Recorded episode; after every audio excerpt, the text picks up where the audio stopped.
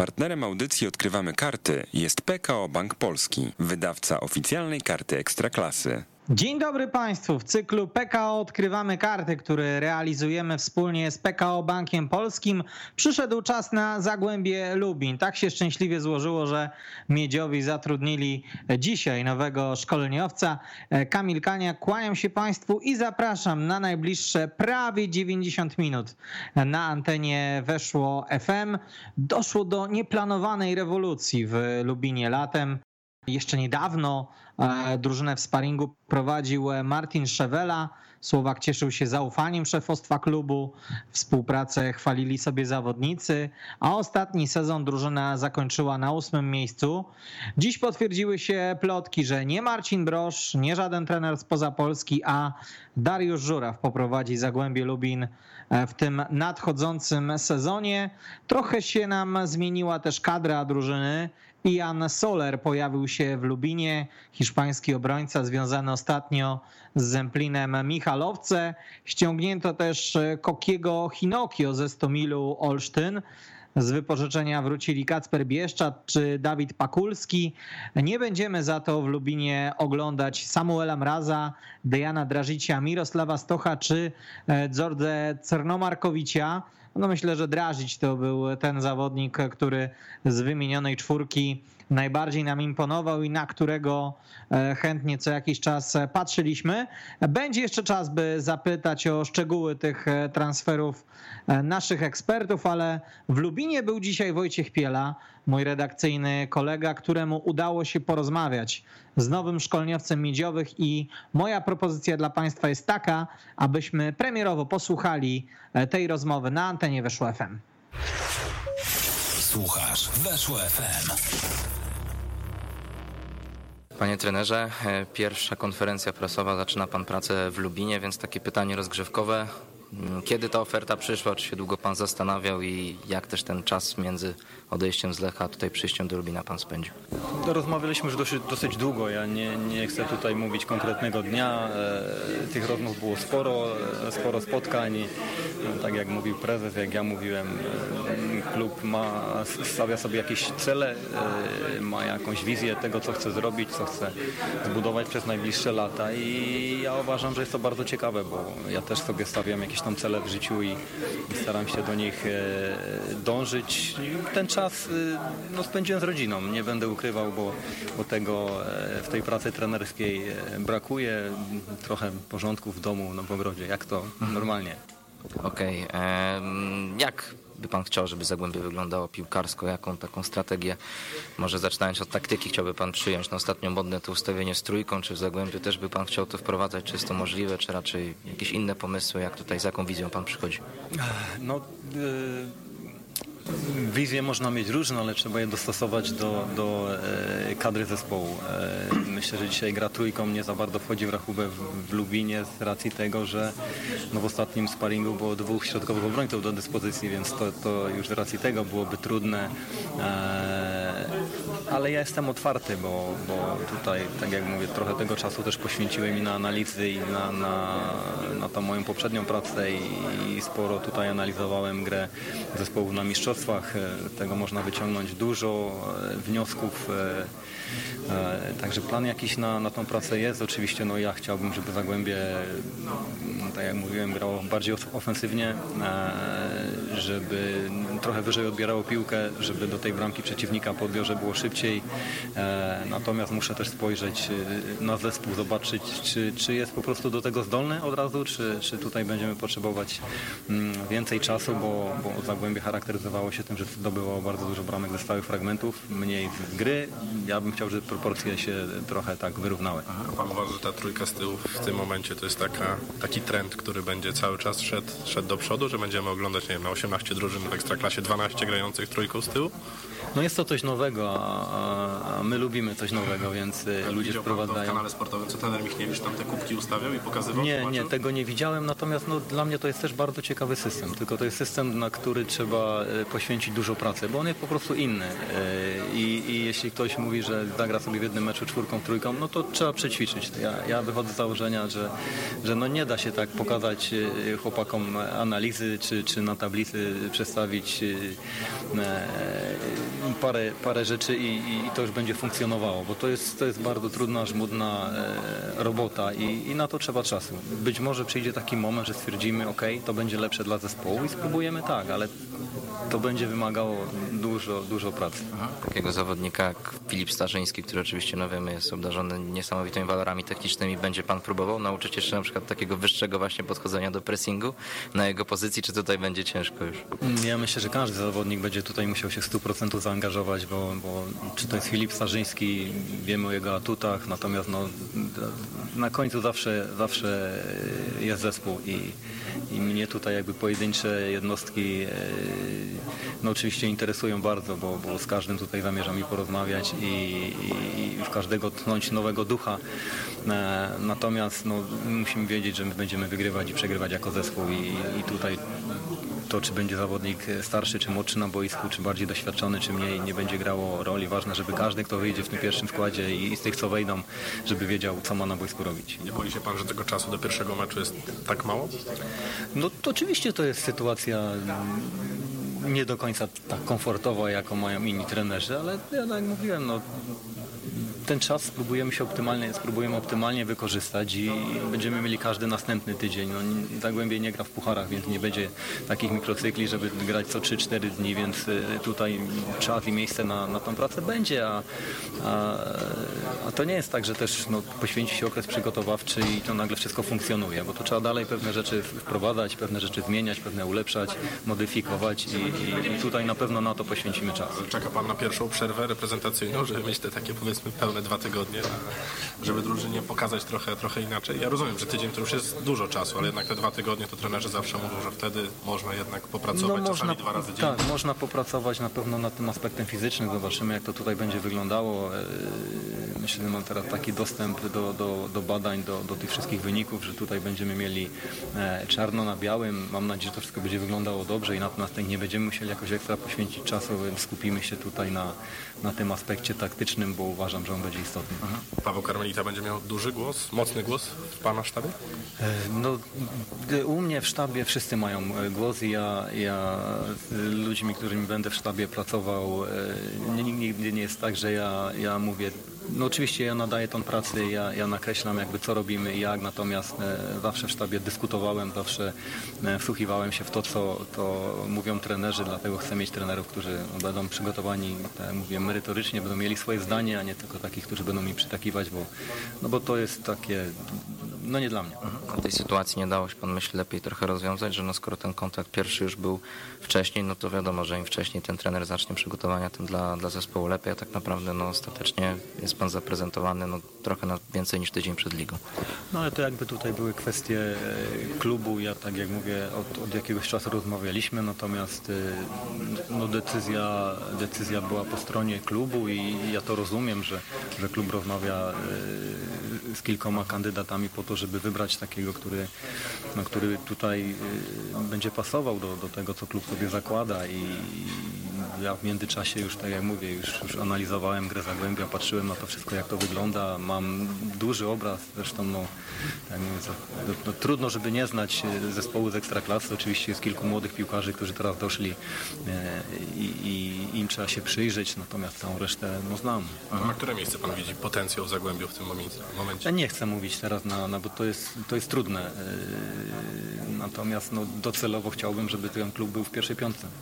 Okej, e, mówił Pan o tych dwóch stoperach dostępnych, no też wiemy, że napastników za wiele w tej kadrze nie ma. To są dwie takie pozycje, no, które jeszcze przed startem Ekstraklasy bardzo by Pan chciał, żeby zostały jeszcze wzmocnione? No oprócz tych są jeszcze dwie, o których też rozmawiamy i mam nadzieję, że tak z dyrektorem Guldanem w miarę szybko e, zamkniemy temat, no bo to czas oczywiście nagli. A skoro jesteśmy przy transferach, będzie pan wyciągał chłopaków z Akademii Lecha? Bo mówi się, że tak, młodzi, zdolni, no to idealnie chyba wam pasują do koncepcji. No tak, ale my mamy swoją akademię i nie wiem, czy gorszą od, od y, Lecha, no bo patrząc na, na centralną ligę juniorów, Zagłębie było wyżej, w U15 Zagłębie wygrało finał, więc tutaj nie można tak, tak e, e, mówić. Oczywiście Lech e, znany jest z tego, że ma, ma bardzo dobrą akademię, dobrze szkoli, wprowadza młodych piłkarzy i my musimy tutaj to samo robić, nie bać się, bo, bo nawet jak na początku ten piłkarz będzie wyglądał troszeczkę słabiej, no to on za pół roku czy za rok e, będzie wyglądał już zdecydowanie lepiej. No. Ja za mojej kadencji Lech sprzedał czterech piłkarzy za bardzo dobre pieniądze. Kolejnych trzech, czterech mógł y, by sprzedać, gdyby chciał, więc to pokazuje, że, że warto. E, Nawet jak ci piłkarze nie będą mm, docelowo sprzedani, tylko będą świadczyć o, e, o, o sile tego zespołu Zagłębia, bo no, dużo się mówi o tym, że, że kluby ściągają szrot z zagranicy. E, No, my chcielibyśmy do tych naszych młodych piłkarzy ściągnąć y, no, dobrych jakościowo piłkarzy, zamiast ściągnąć, nie wiem, no, trzech średnich, to wolałbym jednego naprawdę dobrego i, i do tego będziemy dążyć. Tych czterech młodych piłkarzy do 24 roku życia, których macie już wstawiać do jedenastki w tym sezonie, to z chęcią, z uśmiechem będzie pan to robił, czy czasami może to uwierać, no bo jednak jest to sporo. I który to, to rocznik będzie, bo 9,8 czy, czy 9,7? No to są zawodnicy do 24 roku życia, także tutaj to jest kwestia e, Do grudnia jeszcze 9,7, ale od stycznia Tak, tutaj, tutaj ja myślę, że mamy, mamy naprawdę taką grupę fajnych młodych piłkarzy, którzy już są mocno doświadczeni w ekstraklasie. Myślę, że z tym absolutnie tutaj nie będziemy mieli e, problemów. Oczywiście sytuacje są różne, losowe. Czasami będzie tak, że gdzieś na, na pozycji będziemy mieli jakieś urazy, kontuzje, no to też jesteśmy tutaj jakby elastyczni. No, ale może się zdarzyć sytuacja, że będzie trzech na przykład piłkarzy, bo nie wiem, będzie ktoś wykartkowany, kontuzjowany. No, no pewnie tak, pewnych rzeczy nie przeskoczymy, natomiast wiadomo jaka jest filozofia, jaka jest strategia i do tego będziemy dążyć. A czy w tym momencie młodzież i ogrywanie młodzieży jest trochę ponad wyniki Zagłębiu? E, Dla mnie nie. Dla mnie oczywiście bardzo ważne jest, e, bardzo ważne są, e, ważna jest strategia, ale tak samo ważny jest wynik. No, ja jestem trenerem, jestem byłym sportowcem, ja nie wyobrażam sobie, żebyśmy my wyszli na boisko tylko po to, żeby zagrać mecz. No, my będziemy w każdym meczu wychodzić po to, żeby zdobywać trzy punkty. Ale jakby miał pan tak procentowo określić, to co ważniejsze? Nie, nie da się tutaj, wie pan. No, dla mnie jest jedno i drugie bardzo ważne, to, to, to ta strategia i tutaj o tym bardzo dużo rozmawialiśmy. Wynik, przed, gra przede wszystkim zespołu, bo to też jest dla mnie bardzo istotne. Też nie chciałbym, wolałbym wygrać, nie wiem, no 3-2 niż 1-0 po stałym fragmencie. Okej. Przepływ zawodników z Akademii do pierwszego zespołu, jak to ma wyglądać? Pan będzie No chodził na będziemy, mecze? no oczywiście, tu będziemy ściśle współpracować i z drugim zespołem i z Akademią. No, tak się składa, że trenerem jest Jarek Krzyżanowski, z którego ja bardzo dobrze znam. Graliśmy razem e, w Zagłębiu, także tutaj myślę, że nie będzie żadnego problemu w komunikacji i, i w przepływie informacji i, i będziemy wspólnie podejmować decyzje, kto na to zasługuje, żeby, żeby tego pierwszego zespołu tracić, czy na chwilę, czy na, na dłuższy czas. Młodzież może się pana spodziewać na treningach? i Oczywiście. Okej, y, wrócę jeszcze do Lecha. Musiał pan się zrzec pensji, żeby podpisać kontrakt z Zagłębiem? To są, wie pan, to są sprawy kontraktowe, mamy sprawę Lecha jest zamknięta. Okej. Pan jest zadowolony z pobytu w Lechu?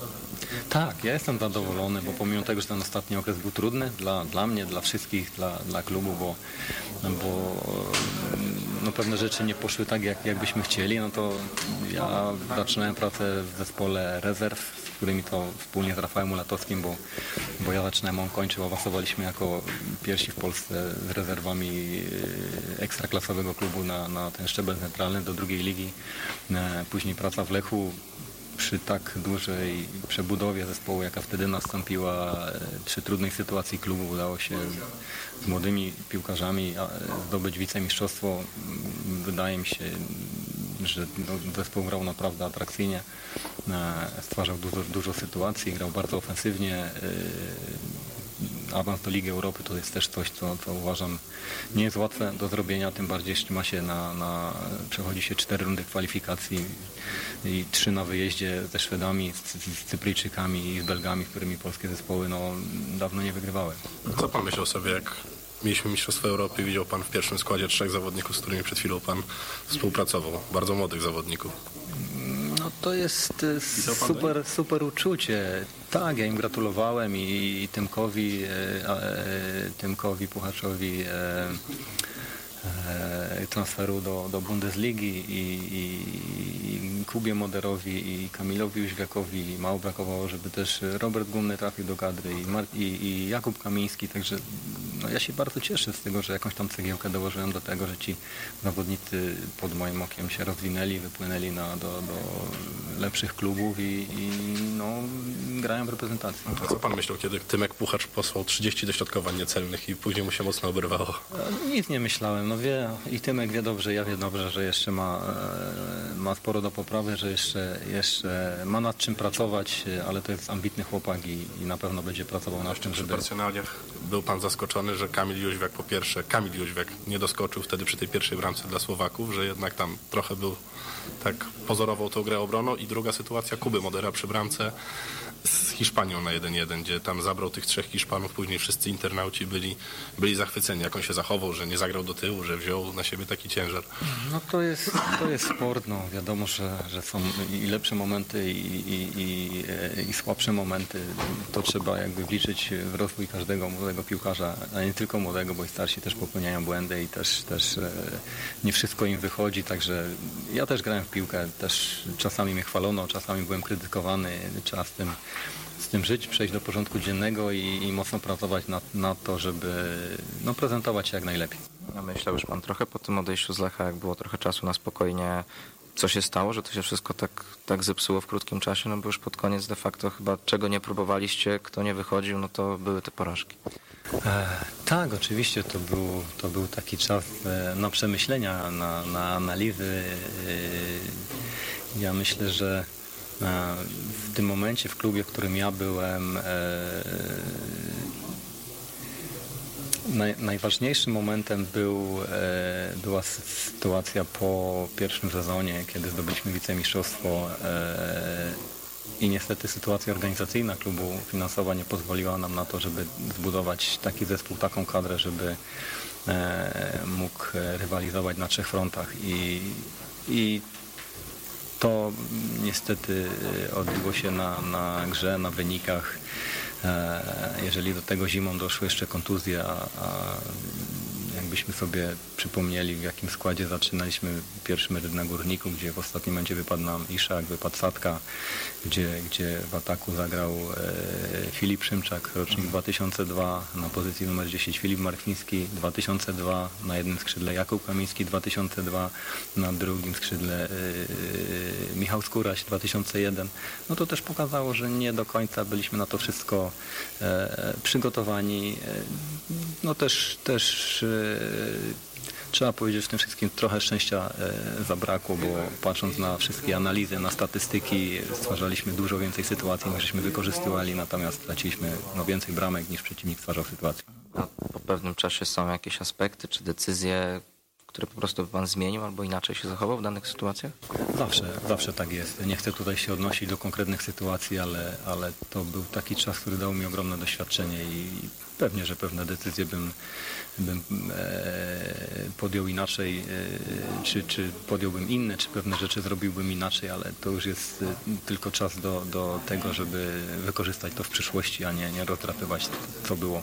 Ja zapytam o konkret. Podjąłby Pan jeszcze raz taką decyzję, że w Lidze Europy jednak ten skład był taki trochę rezerwowy, a na Podbeskidzie się szykowaliście mocniej? Znaczy rozumiem, rozumiem tak i... i olbrzymi wtedy, pamiętam. No i Tymek Pucharz też słowa, tak? no wie pan co, tutaj bym tak wziął, e, wziął słowa Tymka trochę, trochę przez palce, e, bo było wielu zawodników, którzy, e, no powiem tak, nie do końca był to głos wszystkich zawodników, ale okej, ja, ja jako trener, jako osoba dowodząca, ja zawsze miałem na uwadze e,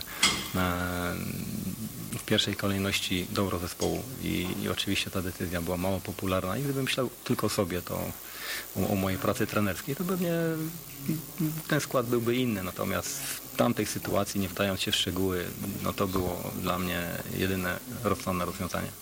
Ma pan gdzieś tam z tyłu głowy taką myśl tutaj przychodząc do pracy, że no coś komuś potrzebuje albo chciałby pan udowodnić jakimś niedowiarką, no bo jednak na koniec tej pracy w Lechu mogli niektórzy mówić, że on gdzieś tam ten żuraw już się nie nadaje i tak dalej. No tutaj też kolejna fajna praca w Ekstraklasie. No i mogą pojawić się opinie, że jak odpukać oczywiście tutaj się nie uda, no to już kolejnej pracy w Ekstraklasie może nie być. Ja do tego tak nie podchodzę. Mnie naprawdę, no każdy ma prawo dzisiaj napisać, powiedzieć co chce. Ja, ja mam plan na to, co chcę zrobić. Będę się starał go zrealizować i, i wierzę mocno w to, że, e, że mi się uda, a, a jak, jak będzie, czas pokaże. Wiele czynników wpływa na to, czy, czy te wyniki są lepsze, czy gorsze, czy trenerowi się wiedzie w klubie, czy nie. A Pana to wkurza, że tak w Polsce jesteśmy od ściany do ściany, że tam w sierpniu Pana nosili na rękach, a później w marcu chcieli spalić na stosie? E, Czy mnie wkurza? No na pewno jest nie do końca sprawiedliwe, bo, bo e, myślę, że warto popatrzeć na pewne rzeczy w perspektywie czasu e, i, i, i dopiero ocenić, ale ja nie mam absolutnie o to do nikogo pretensji. No, każdy ma prawo, tak jak mówiłem, wyrazić swoją opinię, swoje zdanie, napisać. No, wiemy, że w Polsce każdy zna się na piłce, każdy lepiej.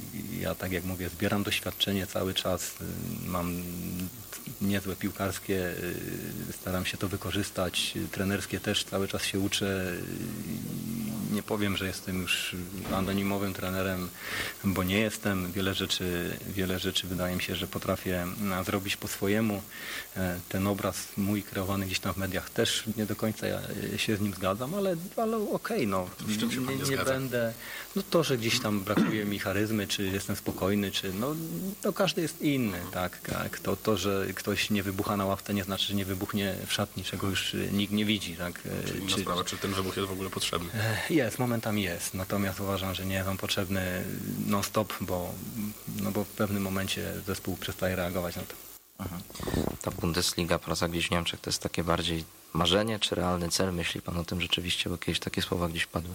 Nie, to jest, to jest marzenie i do którego gdzieś tam będę dążył, a czy się uda, czy nie. Jestem zadowolony z tego, że, że yy, no, po krótkiej przerwie dostaję znowu szansę pracy w ekstraklasie i postaram się tutaj zrobić wszystko tak, żeby, żeby o Zagłębiu mówiło się dobrze. Mówił Pan o tej nauce i na konferencji powiedział Pan, że miał Pan dwa staże zaplanowane. Mhm. Może Pan rozwinąć ten temat? No, mogę powiedzieć, że jeden w, Aust- jeden w Anglii, jeden w Niemczech. klubach? No to już nie będę zdradzał. Ale wielkie marki, czy Tak, to, to są dobre kluby. Mhm, Okej, no to jeszcze na koniec o te piłkarskie wspomnienia zapytam z Zagłębia, no bo tutaj wraca pan, był pan zawodnikiem, no i co w głowie zostało z tych lat?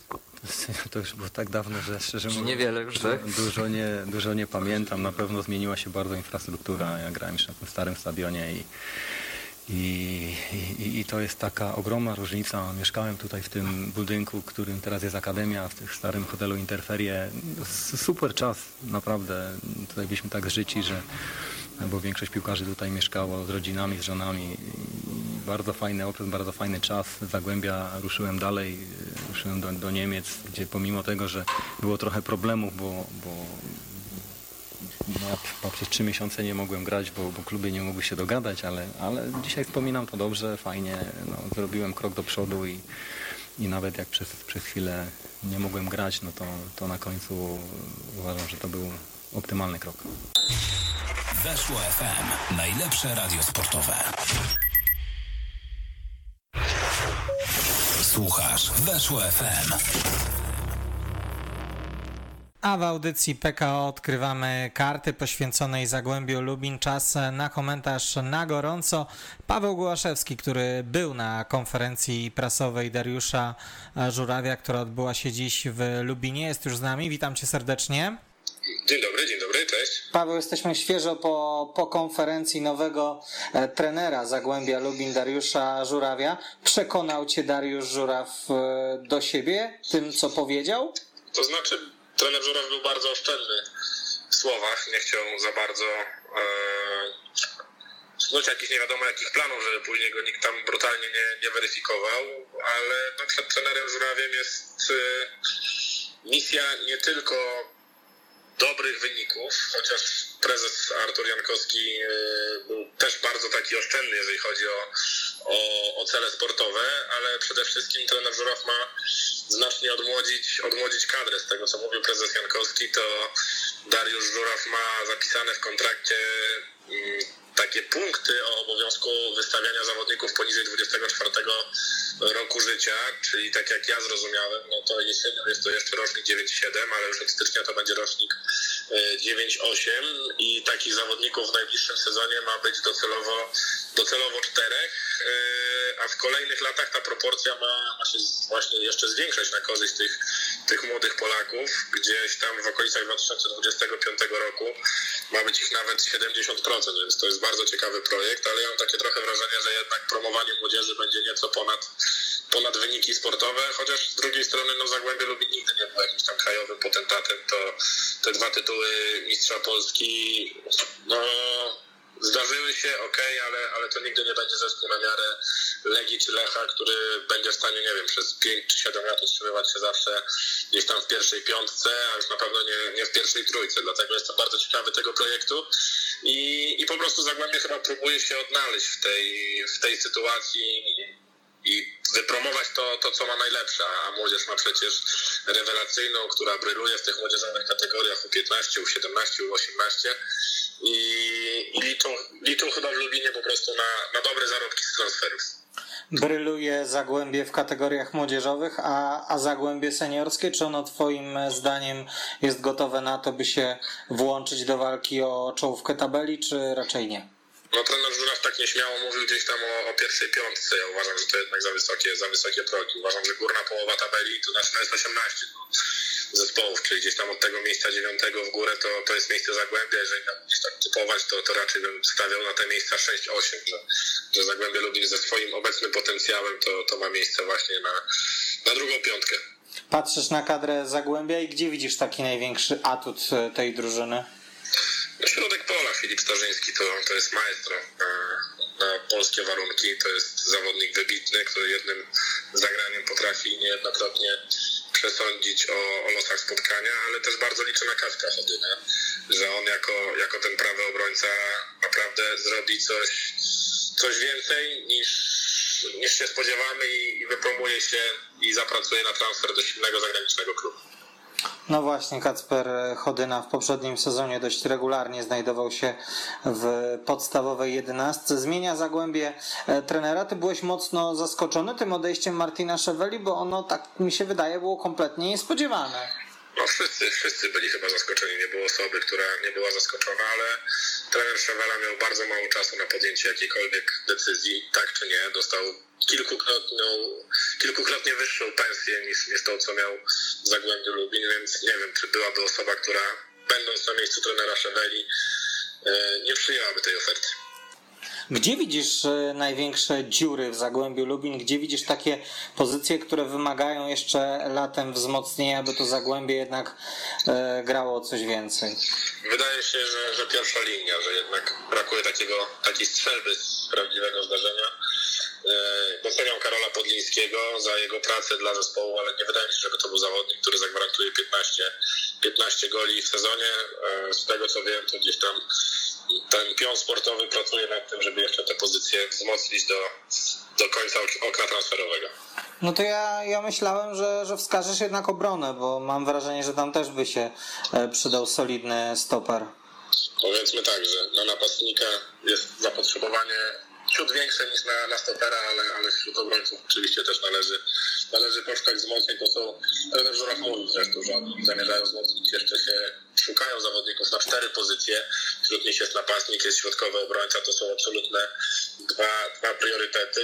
No i, i pion sportowy z dyrektorem Guldanem po prostu pracuje i, i myślę, że w najbliższych kilkunastu, może kilkudziesięciu dniach jeszcze ktoś ktoś dojdzie do Zagłębia.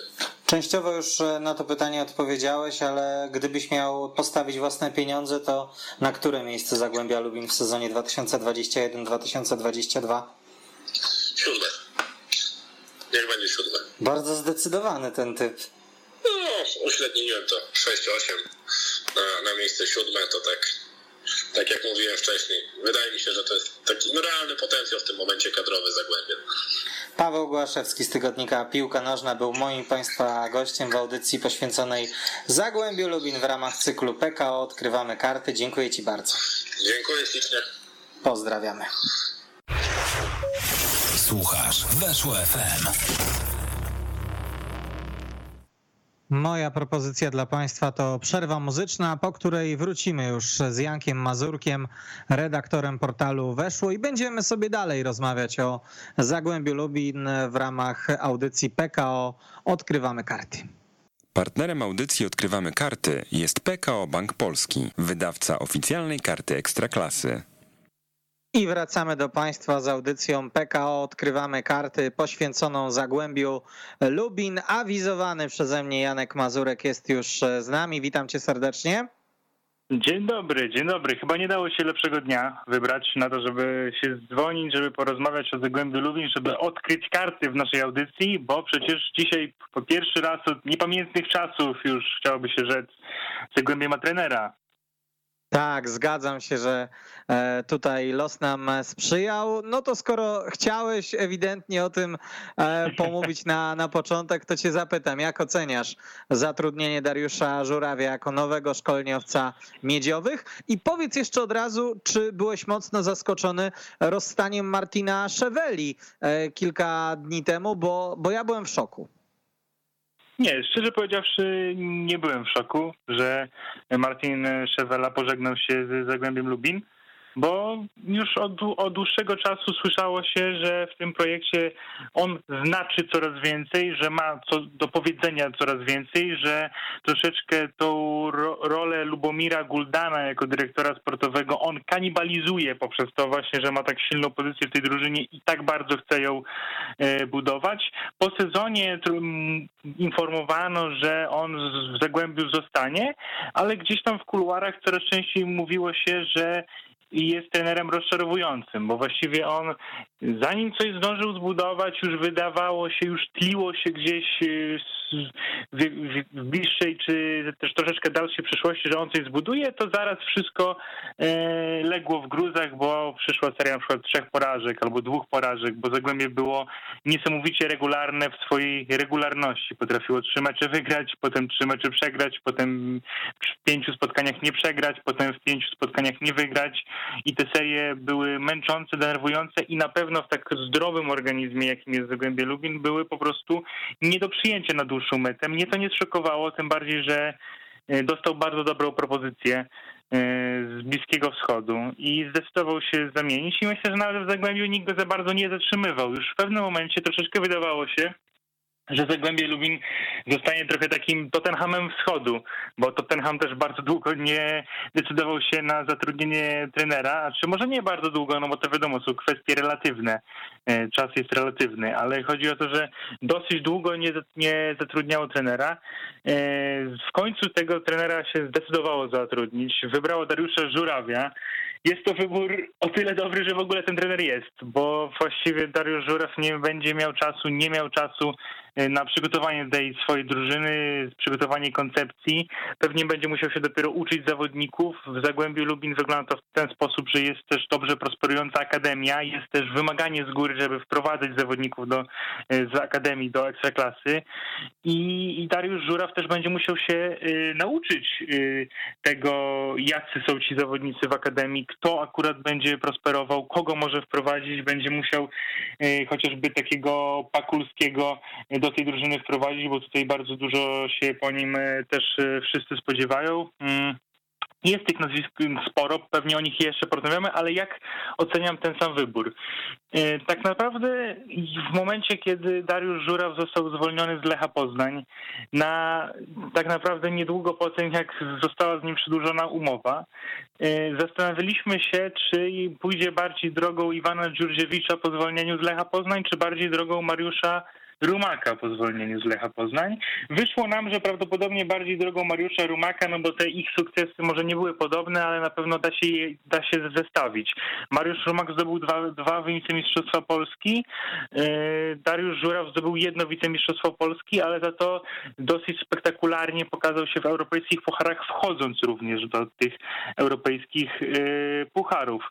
Więc wydawało nam się, że właśnie w ten sposób gdzieś tam yy, Dariusz Żuraw skończy w tej ekstraklasie, że zostanie w ekstraklasie, że zostanie zatrudniony w ekstraklasie, bo tak jak Rumak potem jeszcze był w Zawiszy, potem jeszcze był w Termalice, potem jeszcze był w Śląsku, zanim e, spadł e, do tej pierwszej ligi, teraz trenuje U19 reprezentację Polski, tak właśnie Dariusz Żuraw jest trenerem, który jeszcze na tą szansę w ekstraklasie wydaje się, że zasłużył sobie, że to jeszcze nie jest czas, żeby on schodził do pierwszej ligi i tam udowadniał swoje nazwisko. Jest to trener, który w Lechu Poznań miewał momenty lepsze i miewał gorsze. Wydawało się, że od lutego 2020 roku do mniej więcej października 2020 roku nikt w Polsce nie grał ładniejszej piłki pod jego okiem. Na pewno mnóstwo zawodników młodych, poczynając od Puchacza e, i kończąc na Moderze, e, rozwinęło się, dostało jeszcze większe szanse, e, zaczęło grać regularnie w Ekstraklasie, znaczyć dużo i nagle móc odejść z Ekstraklasy za te 5 milionów czy, czy nawet więcej, więc to pod jego okiem oni się rozwinęli, jest to jego zasługa. Potrafi pracować z, z młodzieżą, co tak jak powiedziałem, jest niesamowicie wręcz e, istotne w Zagłębiu Lubin, bo tu będzie musiał pracować z Łukaszem Makomem, z Łukaszem Porębą, z Dawidem Pakulskim, jeszcze pewnie z kilkoma innymi młodymi zawodnikami, przecież nawet Patryk Krzyż jest dalej młody, Adam Ratajczyk jest, e, Karol Podliński przecież też nie jest najstarszym zawodnikiem, tutaj z tych młodych nazwisk jest bardzo dużo i, i, i można je mnożyć i mnożyć i mnożyć, a problemem Dariusza Żurawia największym, który też obawiam się, że może zostać uwidoczniony w Zagłębiu Lubin, jest jego y, zdolność do zarządzania szatnią, zarządzania ego w tej szatni. Miał z tym problem, zawodnicy się buntowali przeciw niemu, nie potrafił wskrzesić ognia w tej drużynie w momencie, kiedy Lechowi nie szło. A w Zagłębiu Lubin przecież bywało do tej pory tak, że dosyć często te wyniki były rozczarowujące, więc czy on będzie w stanie mentalnie podnosić tą drużynę, a nie tylko tymi swoimi pomysłami taktycznymi, które niewątpliwie ma i umie e, wprowadzać? Zobaczymy i to będzie jego doskonała weryfikacja, uważam. Muszę Państwu powiedzieć, że goście tacy jak Janek Mazurek to są prawdziwe skarby dla prowadzącego audycję. Sam się pyta, sam odpowiada. E, naprawdę nie czuję się tu potrzebny. To tak pół żartem, pół serio, ale podrążę, bo e, wiesz co, z jednej strony wymieniasz tutaj e, te, te minusy Martina Szeweli. Pewnie mhm. z niektórymi mógłbym polemizować, z niektórymi nie. Pod niektórymi bym się raczej podpisał. Natomiast no, nikt tego Martina Szeweli z Zagłębia Nie pogonił. To nie jest tak, że on został zwolniony i cyk znalazł pracę w Abha Klub. To było tak, że on bezpośrednio z Lubina przeniósł no. się do Arabii Saudyjskiej. Tak, tak. Właśnie o, o tym e, wspomniałem, że on został po prostu przy, odkupiony z tego Zagłębia Lubin i, i podebrany z Zagłębia Lubin, ale nie sądzę, żeby ktokolwiek, nawet w Lubinie, przyjął to słowami o kurczę, odszedł nasz wielki, wspaniały trener, który tu coś zbudował, co my teraz poczniemy. Absolutnie czegoś takiego nie było. Martin Szewela sam w wywiadzie dla nas po sezonie, tym no średnio udanym sezonie dla Zagłębia Lubin, może nawet bardzo nieudanym, bo długo wydawało się, że może już na końcu wydawało się po tej dobrej serii, wydawało się, że Zagłębie Lubin wejdzie do, do europejskich pucharów, skończyło na ósmym miejscu i Fajną rzecz, rzecz, bardzo ciekawą powiedział Martin Szewela.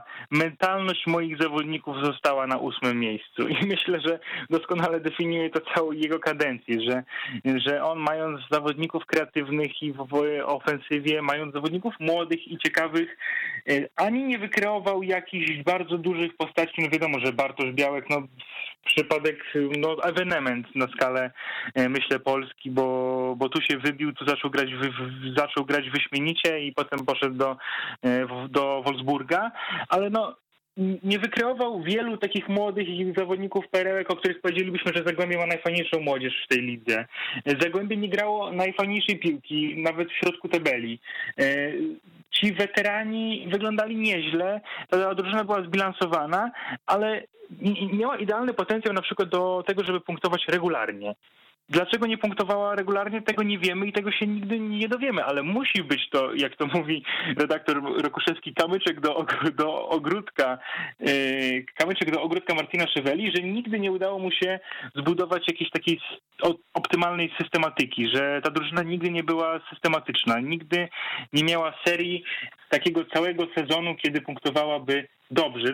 Nawet doskonale widać to po średni, y, średni punktowej Martina Szeweli w Zagłębiu Lubin. 1.51, czyli, do, czyli dokładnie nie, nie da się określić, czy to była dobra średnia, czy nie, bo była niesamowicie średnia, tak? Można zdobyć trzy punkty, a on zdobywał półtora punkta. No to przecież to jest doskonały wręcz opis tego, w jaki sposób Marcin Szewela pracował w Zagłębiu Lubin. No, z drugiej strony mówisz o tym, że, że nie było takiego sezonu regularnego, ale tak naprawdę mhm. To pełnych sezonów Martin Szewela w Lubinie e, nie przepracował nawet dwóch, bo przyszedł w trakcie sezonu 2019-2020. Ale dobra, nie będziemy się zajmować byłym już trenerem Zagłębia. Podyskutujmy o, o obecnym.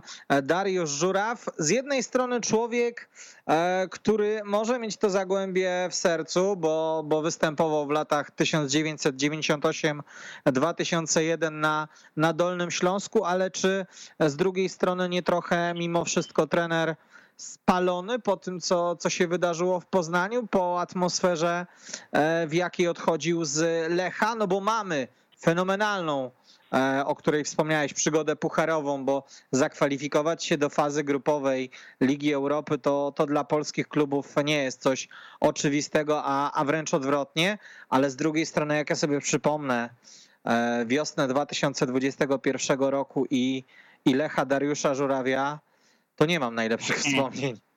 No tak, to był absolutnie dramatyczny Lech. To był Lech, który potrafił w sposób absolutnie sromotny przegrać chociażby ze Stalą Mielec po jakimś absurdalnym braku koncentracji przy wyrzutach z autu Petriego Forsela.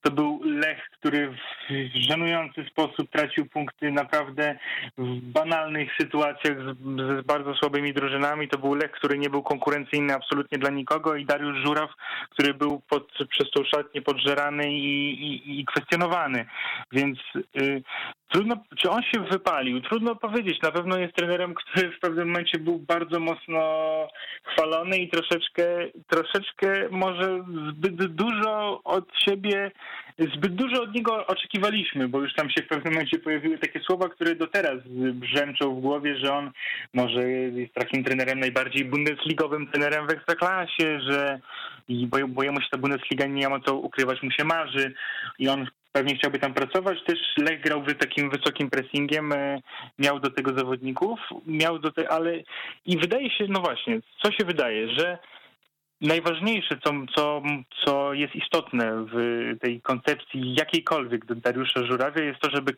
kadra, z którą on funkcjonuje, była szeroka, bo on miał, miał wyśmienitych współpracowników w Lechu.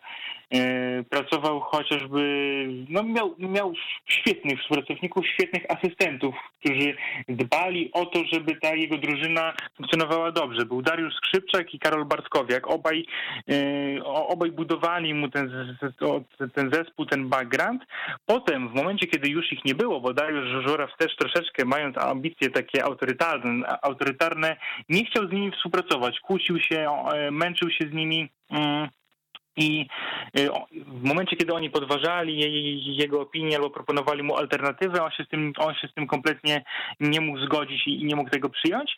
I w momencie, kiedy został już praktycznie sam i musiał współpracować tylko i wyłącznie z y, dyrektorem Rząsą na przykład i z prezesem Rutkowskim, to to się wszystko zaczęło sypać, bo nie dość, że y, nie potrafił mentalnie zbudować tej szatni i tej drużyny, to jeszcze dodatkowo brakowało mu współpracowników, którzy potrafiliby go natchnąć albo pokazać mu inną ścieżkę rozwoju. Czy w Zagłębiu Lubin będzie miał y, takich pomocników? Przede wszystkim przychodzi bez tego swojego sztabu z Lecha, z którym mu dobrze szło, więc będzie musiał sobie to zbudować.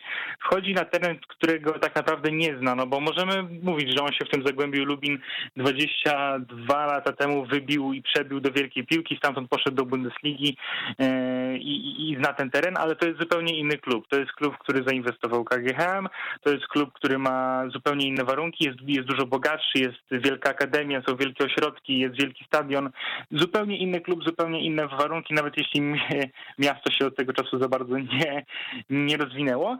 I, i, I to myślę, że będzie problem i weryfikacja całego projektu Zagłębia Lubin, bo przychodzi trener, który bardzo dobrze potrafi współpracować, znaczy, może nie, bardzo dobrze wyglądał do tej pory w momencie, kiedy wokół niego funkcjonował zdrowy system. Pytanie, czy ten system z Lubomirem Guldanem jako dyrektorem sportowym, który bardzo dał się zdominować Martinowi Szeweli, jest zdrowy. Co więcej, e, prezes Zagłębia Lubin rozmawialiśmy z nim po sezonie, to ta rozmowa się nie ukazała. Dlatego również, że prezes jest bardzo niesamowicie nerwowy i klub jest zdrowy, pieniędzy jest dużo, jest, można inwestować w duże pensje, można nie wiem, opłacać y, akademię, można budować wszystko wokół, ale w momencie, kiedy gdzieś tam tym zarządcom mentalnie brakuje, czy też intelektualnie troszeczkę zaczyna nie starszać takiej, takiej cierpliwości do tego systemu, to pojawiają się w tym klubie problemy. A jak wiemy, dużo tych nieudanych transferów w ostatnich latach y, przeprowadzało Zagłębie Lubin, z tym też miał Dariusz Żuraw problem w Lechu,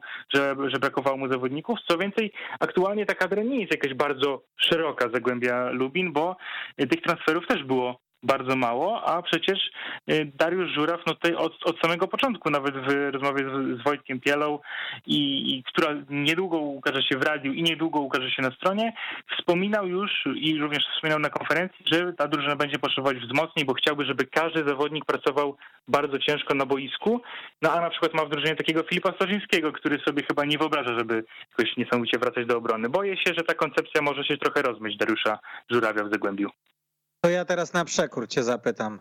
Co Mhm. świadczy za tym, że Dariuszowi Żurawiowi w Lubinie się uda?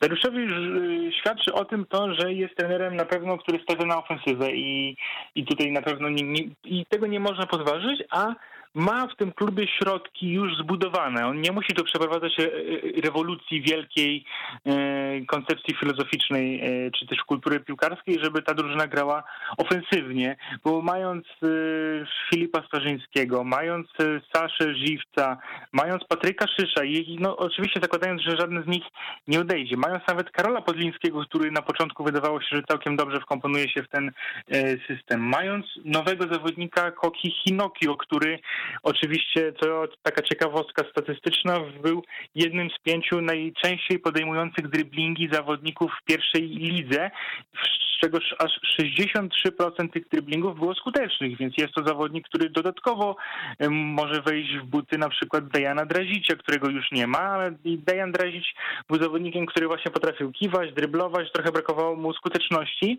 ale właśnie Koki Hinok jest młodszy, yy, zna już Polskę nie będzie to dla niego szokiem kulturowym wielkim przenosiny z Olsztyna do, do, do Lubina, więc ma tak na przykład takich zawodników. Ma Łukasza Porębę, którego obserwują od wielu, wielu miesięcy kluby z Serie A i Bundesligi, nawet jeśli on jeszcze nie ma potencjału i nie ma umiejętności, żeby grać w Bundeslidze czy w Serie A, to jest to zawodnik, który z piłką przy nodze czuje się dobrze. Myślę, że Jewgeni Baszkirow też jest zawodnikiem, który przy, z piłką przy nodze czuje się komfortowo, mimo tego, że ten ostatni sezon był w jego wykonaniu nieudany, albo mniej udany niż sam początek, niż wiosna e, minionego roku.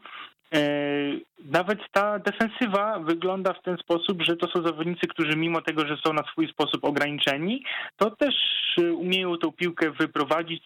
Sasz, e, Sasza Balic, już kompletny weteran ekstraklasowych boisk aktualnie, też dobrze czuje się w e, podłączeniach ofensywnych, a no, tak jak, no i oczywiście Kacper Chodyna, którego też obserwują kluby Bundesligi, e, Ligę i Serie A, jest zawodnikiem, który lubił i lubi się do ofensywy podłączyć i to właśnie w tym systemie Dariusza Żurawia, w którym bardzo dobrze funkcjonowały skrzydła w Lechu Poznań, w którym e, w momencie, kiedy Lech podbijał Europę, że tak to nazwę w cudzysłowie, to bardzo dobrze wyglądał Tymoteusz Puchacz, bardzo dobrze wyglądał Alan Czerwiński, bardzo dobrze wyglądał e, Kamiński, bardzo dobrze wyglądał Skóraś e, i te skrzydła, nawet jeśli potem miały gorsze momenty, to funkcjonowały dobrze, więc tu bym się dopatrywał tego największego atutu, że Dariusz Żuraw wchodzi w drużynę, która ofensywnie ma środki do tego, żeby wyglądać bardzo dobrze i wyglądała w wielu meczach poprzedniego sezonu bardzo dobrze, więc nie będzie musiał przeprowadzać rewolucji, nie będzie musiał przekształcać tutaj pewnego myślenia, tylko będzie mógł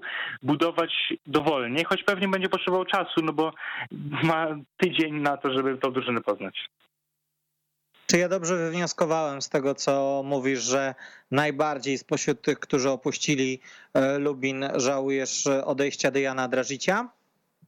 Nie, nie, a najbardziej, naj, najbardziej żałuję oczywiście odejścia Mirosława Sztocha. Wyśmienity poprzedni sezon. Najbardziej żałuję odejścia Roka Szirka i Samuela Mraza. I George Trzynomarkowicza. Nie no, oczywiście, że chyba najbardziej z tego grona żal Dejana, Dejana Drazicia, bo odeszły takie postacie, które troszeczkę w tej drużynie były niepotrzebne.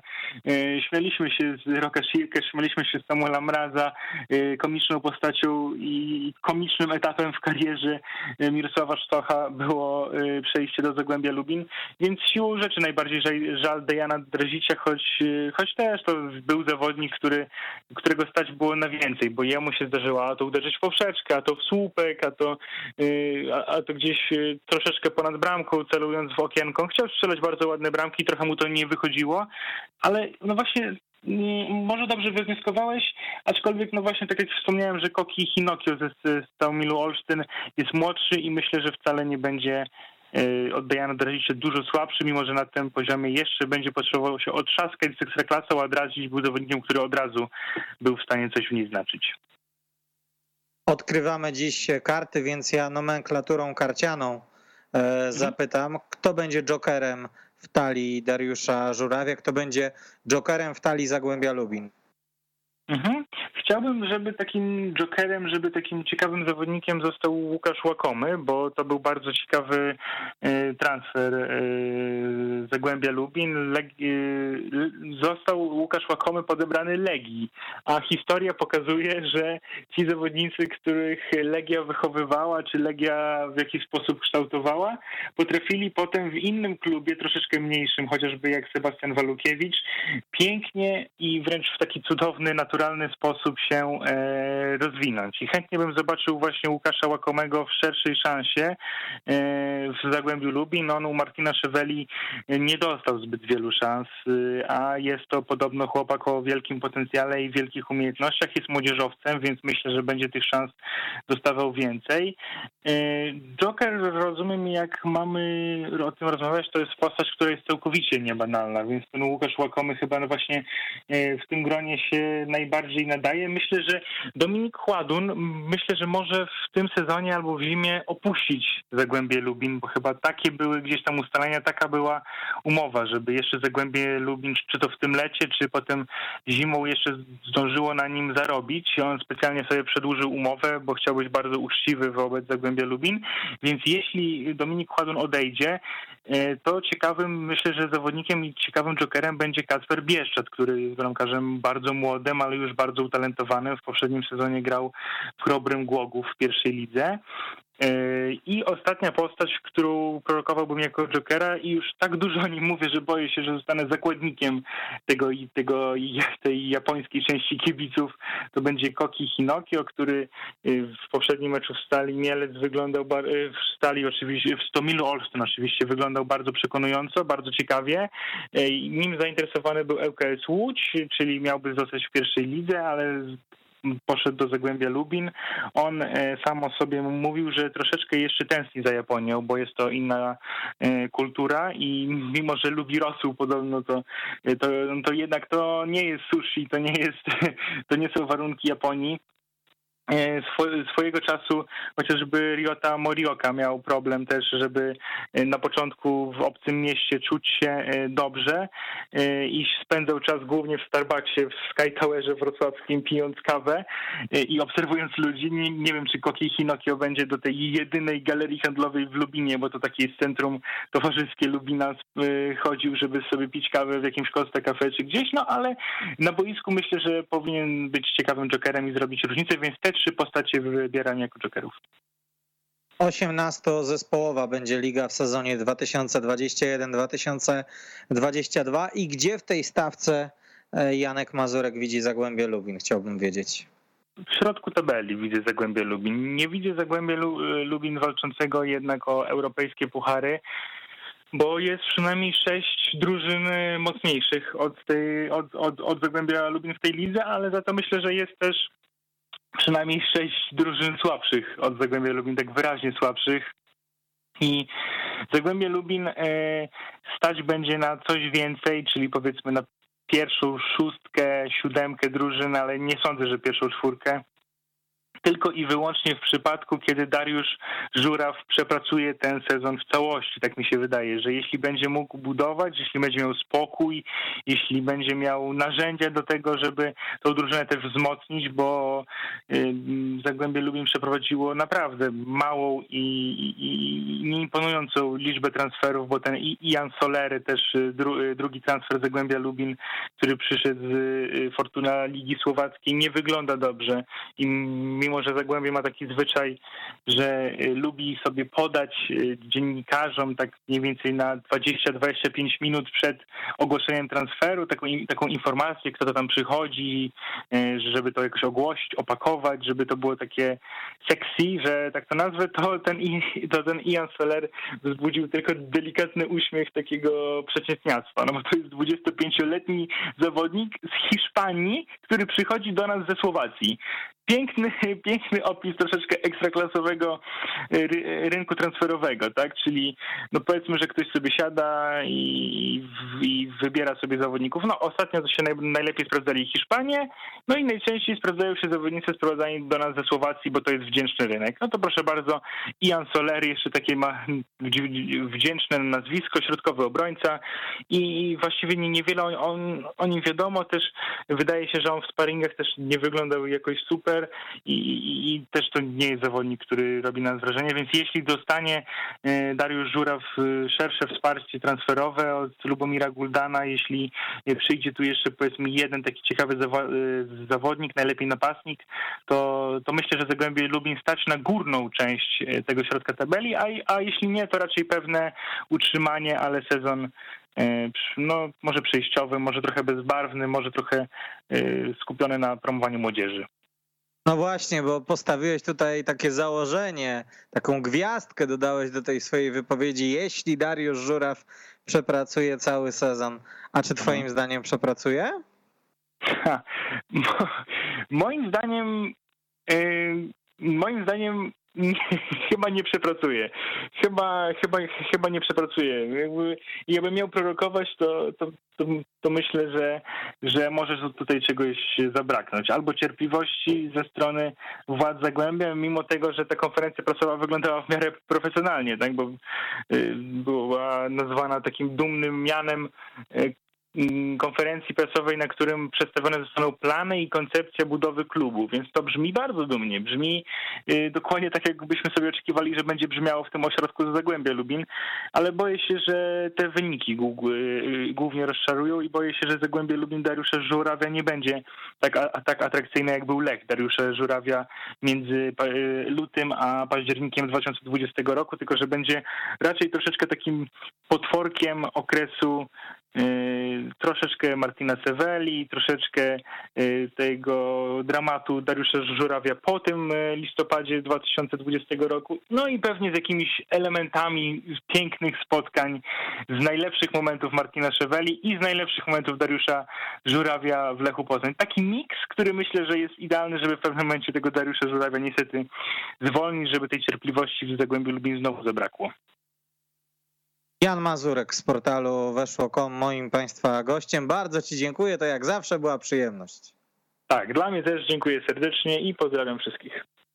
Pozdrawiamy Janka bardzo serdecznie. 22 749 18 82. Pod tym numerem telefonu czekamy na Państwa głosy. Można zabrać e, głos w temacie miedziowych 22 749 18 82 to numer do naszego studia. Gorąco zachęcam Państwa do e, telefonowania, a my zajrzymy w terminarz Zagłębia. Miedziowi rozpoczną od wyjazdu na Wisłę Kraków, u siebie zaczną od spotkania z Górnikiem Łęczna, a w kolejnych tygodniach Legia Warszawa, Pogoń Szczecin i Wisła Płock w szóstej serii gier derby Dolnego Śląska na własnym stadionie.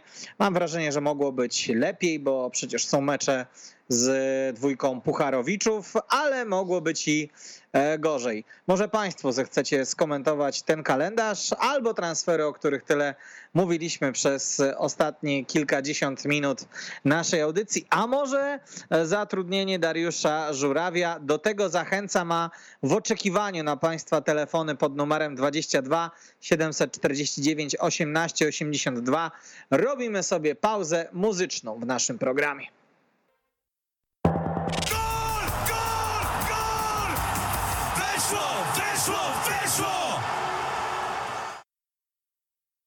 A miały być dwie pioseneczki, ale była jedna. No dobrze, to wracamy do Państwa z audycją PKO. Odkrywamy karty poświęconą Zagłębiu Lubin 22 749 18 82. To pod tym numerem czekamy na telefony do naszego studia. Mogą Państwo zabrać głos w temacie miedziowych. Taką opcję dajemy przy okazji cyklu, który tworzymy wraz ze sponsorem tytularnym Ekstraklasy PKO Bankiem Polskim. Powtórzę raz jeszcze nasz numer 22 749 18 82.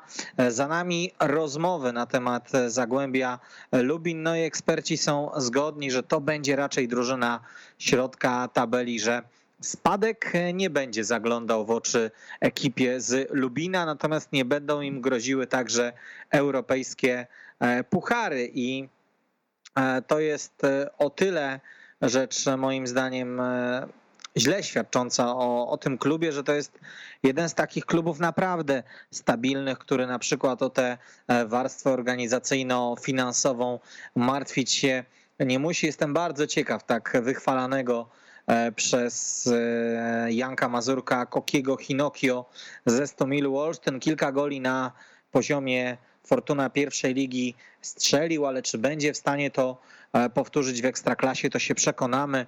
Wywołany był przykład Rioty Morioki. Ja przypominam sobie jeszcze jednego Japończyka, który czarował na polskich boiskach, Takafumi Akahoshi z Pogoni Szczecin swego czasu e, też był naprawdę e, świetnym piłkarzem, na którego aż chciało się e, patrzeć, jeżeli chodzi o ekstraklasowe rozgrywki 22 749 18 82 to pod tym numerem nieustająco czekamy na Państwa telefony w sprawie Zagłębia Lubin.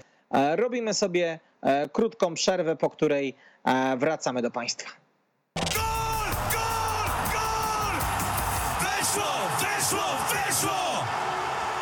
Dobiega końca nasze spotkanie w programie PKO. Odkrywamy karty, które poświęciliśmy Zagłębiu Lubin. Pierwszy mecz miedziowych w poniedziałek, 26 lipca o godzinie 18. Rywalem Lubinian będzie Wisła Kraków. Za chwilę na naszej antenie odkrywać będziemy kolejne karty PKO Bank Polski Ekstraklasy. Tym razem Kamil Gapiński weźmie na tapet Wisłę Płock, a za ostatnie półtorej godziny dziękuję już Państwu Kamil Kania. Kłaniam się nisko i do usłyszenia. Partnerem audycji Odkrywamy Karty jest PKO Bank Polski, wydawca oficjalnej karty Ekstraklasy.